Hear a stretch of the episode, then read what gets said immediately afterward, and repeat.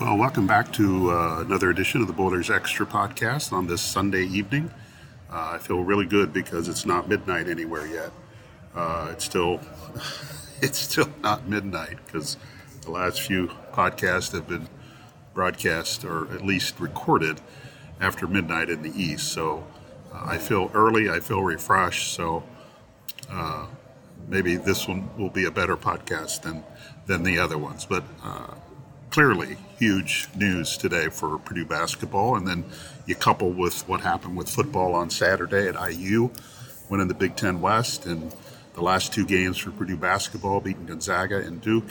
Um, this is uh, a significant uh, stretch of uh, success for Purdue athletics over the weekend. So, and, you know, everybody's going to try to figure out well, when's the the last time Purdue had this kind of success uh, in football and men's basketball. You know, it, you'd have to, you know, maybe go back to the Joe Tiller era, uh, but basketball wasn't great then. So, at, at points, uh, I mean, you can come up with your own conclusion for that. But we'll start with basketball, and uh, clearly, uh, two impressive wins.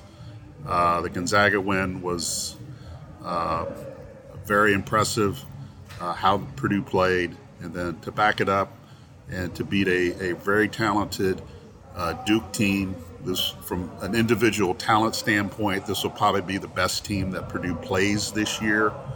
Not necessarily the best team. And I apologize for some of the background noise, but there's another game going on uh, here at the Moda Center. But just from an individual talent standpoint, Duke probably will be the best team that Purdue plays. Not the best basketball team, maybe, but the best team of individual guys. And and hopefully it came across on on TV. But Duke's bigs wanted absolutely nothing to do with Zach Edey. I mean, they, they could not get to the bench quick enough when they got their fouls. Uh, they they did not want to deal with the, the massive human because uh, he got deep on the block a lot in this game. And the, the entry passes were good, and there were still times where uh, the guards missed him. Uh, and that's something that they still have to work on and still have to correct. Uh, he had his guy pinned up, but they didn't see him. But they, the one thing they did they did do in that situation is when they missed him, they, they, they kept the ball moving, and then they came back and found him again. Uh, but he was he was terrific once again down low. Um, you know, he missed some he missed some of his hook shots there for a period, uh, but you know the, the, Duke bigs just could not could not handle him, and they had a bunch of guys in foul trouble. You know, Lively, one of their studs, didn't score. Not not that he was a big scorer coming in, but he picked up quick fouls. All their other guys picked up quick fouls, and you know Purdue did a good job of recognizing uh, when when Edey had guys with foul trouble guarding him, and just to go right in there. And at, at, some point in the second half, as Purdue went up 18, you got you got a sense the white flag was coming. Now Duke, you know, came back, played hard, uh, got back in the game a little bit, but Purdue just had too many answers. Whether it was from Edey, whether it was from Fletcher Loyer, um, Caleb Furst, had a terrific game on the boards and scoring. Uh, whoever it was, Purdue had answers, and that's the one thing that you kind of take out of this tournament, the three-game tournament, is you know Purdue had answers every time. Um, West Virginia, Gonzaga, or Duke came at them. If you remember Thursday night, West Virginia had got within four with about five minutes to go. Braden Smith hits a big three, and then Braden Smith saves that ball going out of bounds. And guys are diving on the floor for loose balls. Uh, so I mean, Braden, you know, Braden Smith hit that three, and then all of a sudden, it's a seven-point game, and then a couple more possessions, it's an eleven-point game, and the game's over. And Gonzaga, kind of the same way. They made a run at Purdue, but Purdue had answers, and Purdue continued to have answers against Duke on on on Sunday, and that's kind of where this team's at right now. Uh, they're in a very good place, and will it continue? You know, I, in the short term, probably, but you know they're gonna they're to get in a game where the shots don't go. They're to turn it over. Um, they're to get in a, you know a road game, a hostile environment where it's to be tough to communicate, tough to hear, um, and they're to you know they are going to have some losses. I don't don't mean to shock you with that, but they will lose some games this year. They just will, and not that they're playing with a small margin of error, but you know they're, they're just going to lose some games. Everybody's everybody's going to lose games. But the one thing that has stood out during the early part of the year, and, and especially in these uh, games in Portland, is just how hard uh, Purdue's playing. They're playing with a purpose. They're not afraid to get on the floor. They're not afraid to make a hustle play. Um, they seem to play for each other, along with each other, and that can take a team a long way and they're about to make a big jump in the national rankings. There's, you know, they, they could easily get in the, in the top 10.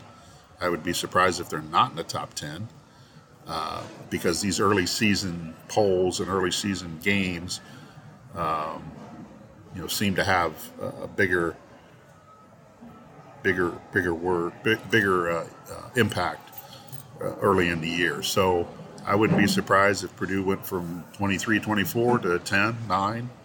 Um, and, and we'll see how that uh, uh, we'll see how that plays out. But they're going to get a target on their back now. They're going to, you know, people are going to know who they are. That's the team that beat Gonzaga and beat Duke in back-to-back games, and um, so you know they go to Florida State on Wednesday, and Florida State's one and seven. They're struggling. Just lost to Nebraska tonight, uh, but you know Purdue's coming off a, a long flight, uh, quick turnaround. Got to get on a plane Tuesday and go to Tallahassee. Uh, so it's more of being mentally prepared along with physically. But, you know, Purdue's going to have, you know, they're going to have some speed bumps, bumps they're going to have to deal with. Um, but the way they're playing right now is, you know, look very optimistic for what what the season could be, where it could go. And you got to remember it's November. You don't win championships you don't win Big Ten championships in November. You don't win NCAA championships in November. You know, you can go back to last year. Purdue looked really good at the uh, Hall of Fame Invitational in Connecticut, beat North Carolina and Villanova. A few weeks later, they were number one, lost at Rutgers, and then went to overtime against North Carolina State. Um, and that, you know, last year's team did not win another championship. They didn't. They fell short in the regular season in the Big Ten. They fell short in the tournament championship and they got beaten in Sweet 16. So they didn't win another championship. So it was kind of an empty feeling uh, for them uh, when last season ended. They didn't really get a whole lot out of it, other than they, they won the Hall of Fame Invitational. You know, is that you know that's not something that you really promote. You put it in your trophy case and leave it alone. But you know, it'll be up to this year's team to parlay this success into something with the Big Ten and something something in the NCAA tournament. And by the time we get to February, by the time we get to March, things may be completely different. Um, injuries, uh, poor play, uh, things like that are gonna are gonna gonna pop up. Rotation may look different. Everything may look different.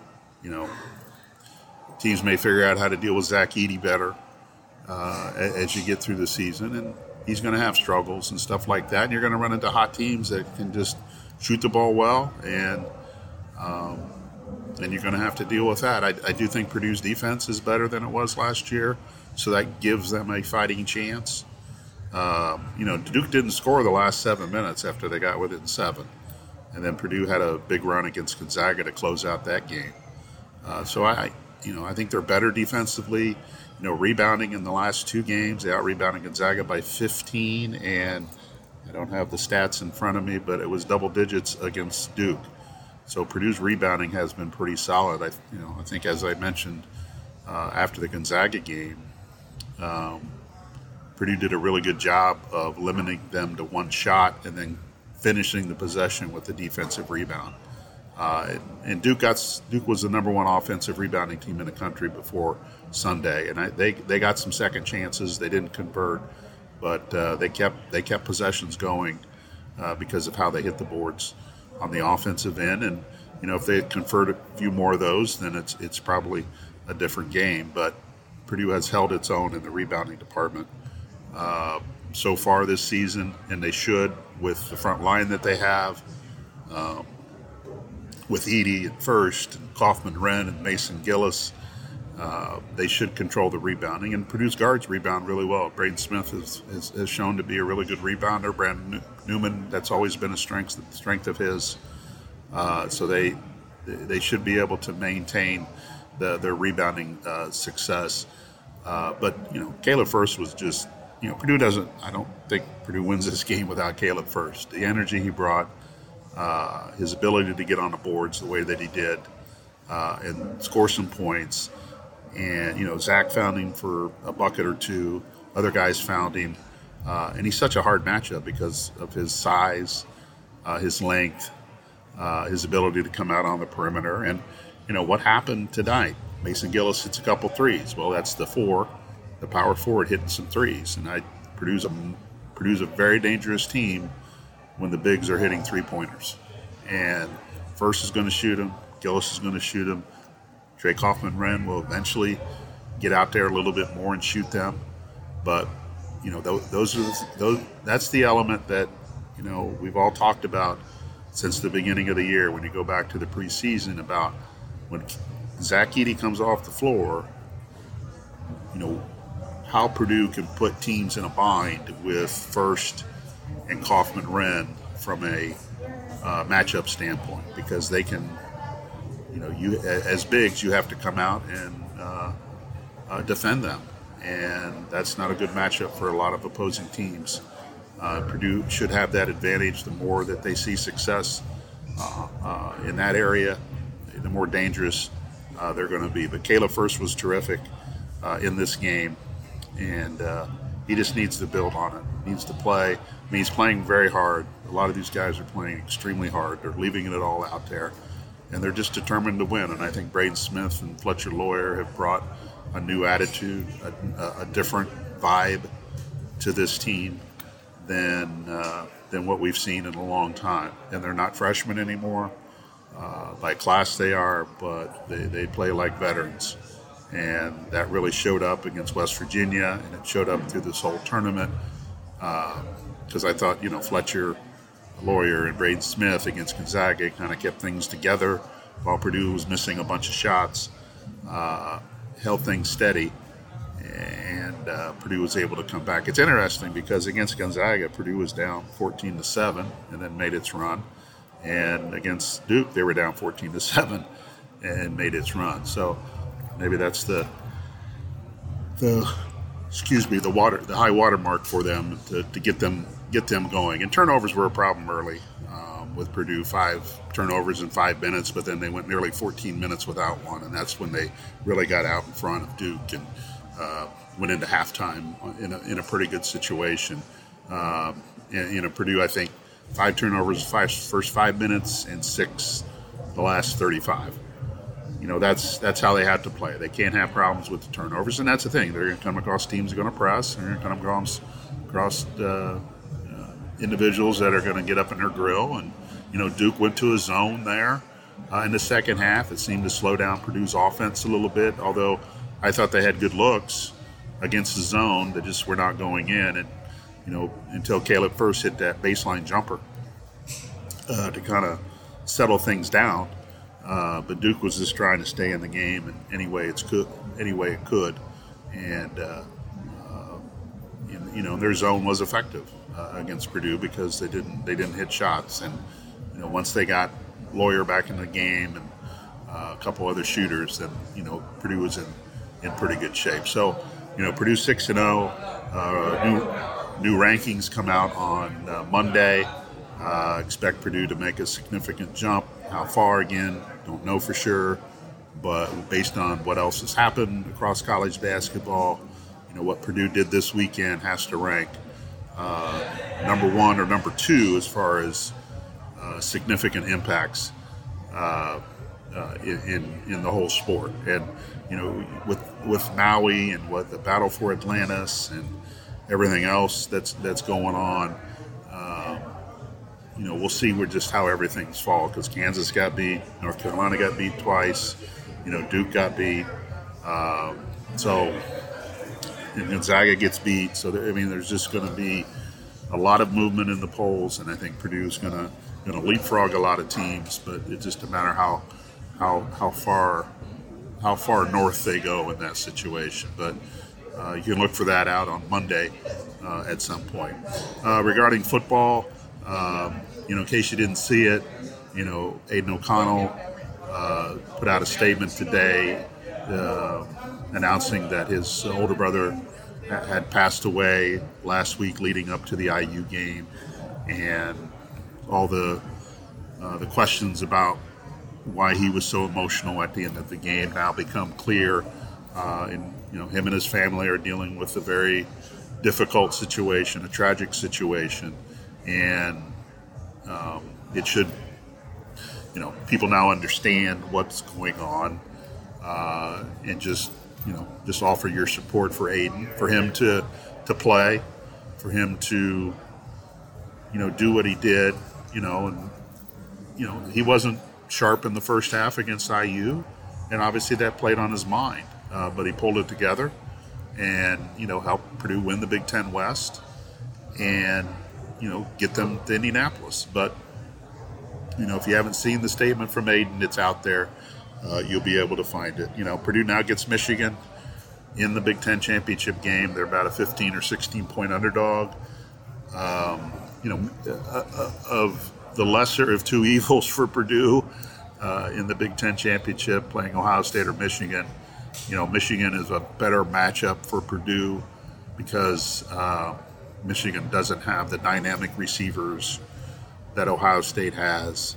Uh, you know, they don't you know, they're not a fast tempo type of team. They lean on the run game. And one of Purdue's strengths this year has been trying to defend the run, even though they had problems against IU. But this is a more straight ahead, traditional running game uh, that Purdue will face.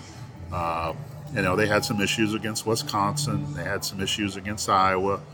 Uh, but for the most part, they've, they've held up well against the run.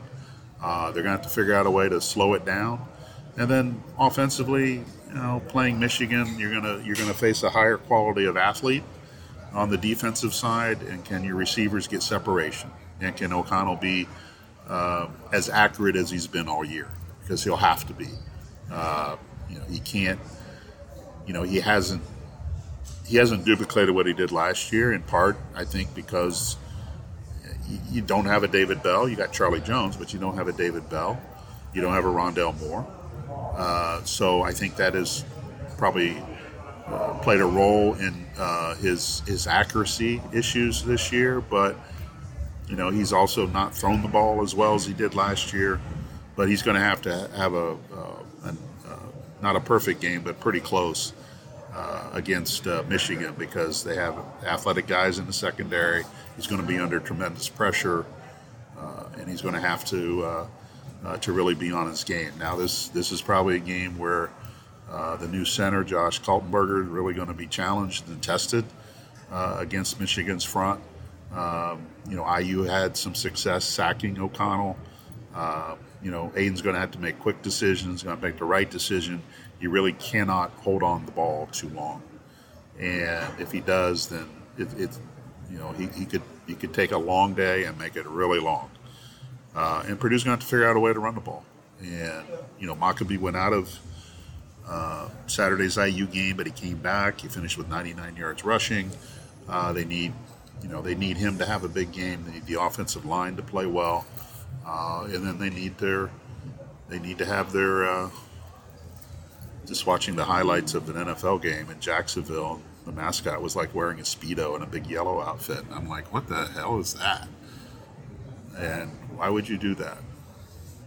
Anyway, uh, anyway, Purdue's going to have to be productive on the ground. Uh, they're just really have, you know, they can't turn the ball over. You can't give them free points. Uh, and then defensively, uh, you got to stop the run. And, and, and, and, while Michigan isn't known for maybe its passing game, you can, I'll bet you whatever amount of money that they're looking at Purdue secondary saying they can exploit that and look for them to take shots down the field uh, against that secondary, looking for some big plays. but at the end they're gonna they're gonna rely on what they do best, and that's run the ball, be physical up front, and, and win the game that way. And they don't make many mistakes. Uh, you know, Blake Corum didn't play a whole lot against Ohio State. Another week, does he play more, or do they hold him out for the college football playoff, assuming that they win? Um, so, but you know, it doesn't. You know, they they've got somebody else they can put in there, so it's not it's not really any uh, any different. But uh, anyway, we'll have coverage throughout the week, uh, both football and basketball. Is uh, it's a busy week for both. Um, so you know, stay tuned to jconline.com. But it, it, it's a it's a nice accomplishment for the football program to win the Big Ten West outright. I mean, this is the first time it's happened, and since you know we're we're likely not to see divisions after 2023, it'll probably be the last time uh, it happens. In case you haven't seen the 2023 conference schedule, which includes Ohio State, Michigan, uh, and some other teams. Uh, based on what Purdue might have coming back, and we have no idea who's coming in from a portal standpoint. But uh, the, you know, Purdue took advantage of this situation. If you go back to the beginning of the year, this was the goal to win the Big Ten West and play in the championship game. And you know, if you remember, those guys were in Indianapolis at Big Ten Media Day, and they all wanted to get back to uh, to Indy. Um, they felt like this was the year to do it, and the schedule did set up for them to to accomplish that. Now they didn't go they didn't go on a straight line to Indy. They took a lot of turns and they did a lot of dumb stuff. They self-inflicted themselves so many times during the course of the year with penalties and turnovers and stuff like that that you wondered if it ever going to happen. And at the end, they needed help. They needed Iowa to lose to Nebraska, and Nebraska beat Iowa and that opened the door for Purdue to get in there. And they needed uh, they needed something better to happen in the second half against IU. In the first half, they were lethargic and lackluster, and O'Connell's situation probably played into that. And now it's a little bit more understandable, and that's why spewing hot takes in the first half when you don't know what's going on uh, can be embarrassing to people. Uh, and there's just, I mean, you have to not you know, and not every situation is like that. But now that you know, you know, some of that is understandable. But Purdue did look good in the first half against IU. They were lethargic. They were lackluster, uh, not only on offense but on defense. They couldn't really contain the quarterback. And then when Dexter Williams went out, that changed the complexion of the game uh, big time. And they no longer had a running quarterback; they had a statue back there. And you know, Purdue was able to kind of gather itself gather itself up defensively and make enough plays to uh, to win the game. So anyway, uh, we added more there than probably what we should have, but who knows? I'm just talking into a computer and watching all these people walk by and watching highlights of the NFL games from today because I haven't seen anything. The only thing I know is the Bears got their ass beat by the Jets, which is fine. I'm going for the high draft pick this year, uh, so we can trade out and have another NFL team uh, move up and try to draft their franchise quarterback. I'd rather have offensive linemen and receivers uh, with my draft picks. Anyway, all right, that's my opinion on that. Uh, okay, uh, check back through the week at jconline.com as we uh, get ready for basketball on Wednesday at Florida State and then the Big Ten championship game uh, on Saturday down in Bloomington. Just another note that Monday, construction on the Ross-Ade Stadium project will begin. they'll start digging the tunnel from uh, the Performance Center to Ross-Ade. They'll be doing some other stuff. So there'll be some road closures up there and all that kind kind of thing. So uh, the construction is going to get underway. They got to get done by August. Uh, they're also they will also uh, they're going to have uh, new turf down there next August as they they'll put that down uh, after all the the construction stuff is over. They'll, they'll have a new turf because they're going to tear up the field just by having heavy equipment out there with the south end zone and then what they're going to do with the tunnel. So, just anyway, just a couple couple things to to, to look forward to as we uh, get ready to go on that. All right. Well, thanks for stopping by. Appreciate it. Busy week. Uh, glad uh, you're participating in the podcast. And uh, uh, again, questions, concerns, feel free to reach out and we'll do the best to answer your questions. All right. Well, have a good day. Uh, and we'll we'll do another one. Hopefully, uh, get somebody from Michigan on the line this week to preview uh, the Wolverines and what they have to offer Purdue. All right. Have a good day. Thanks.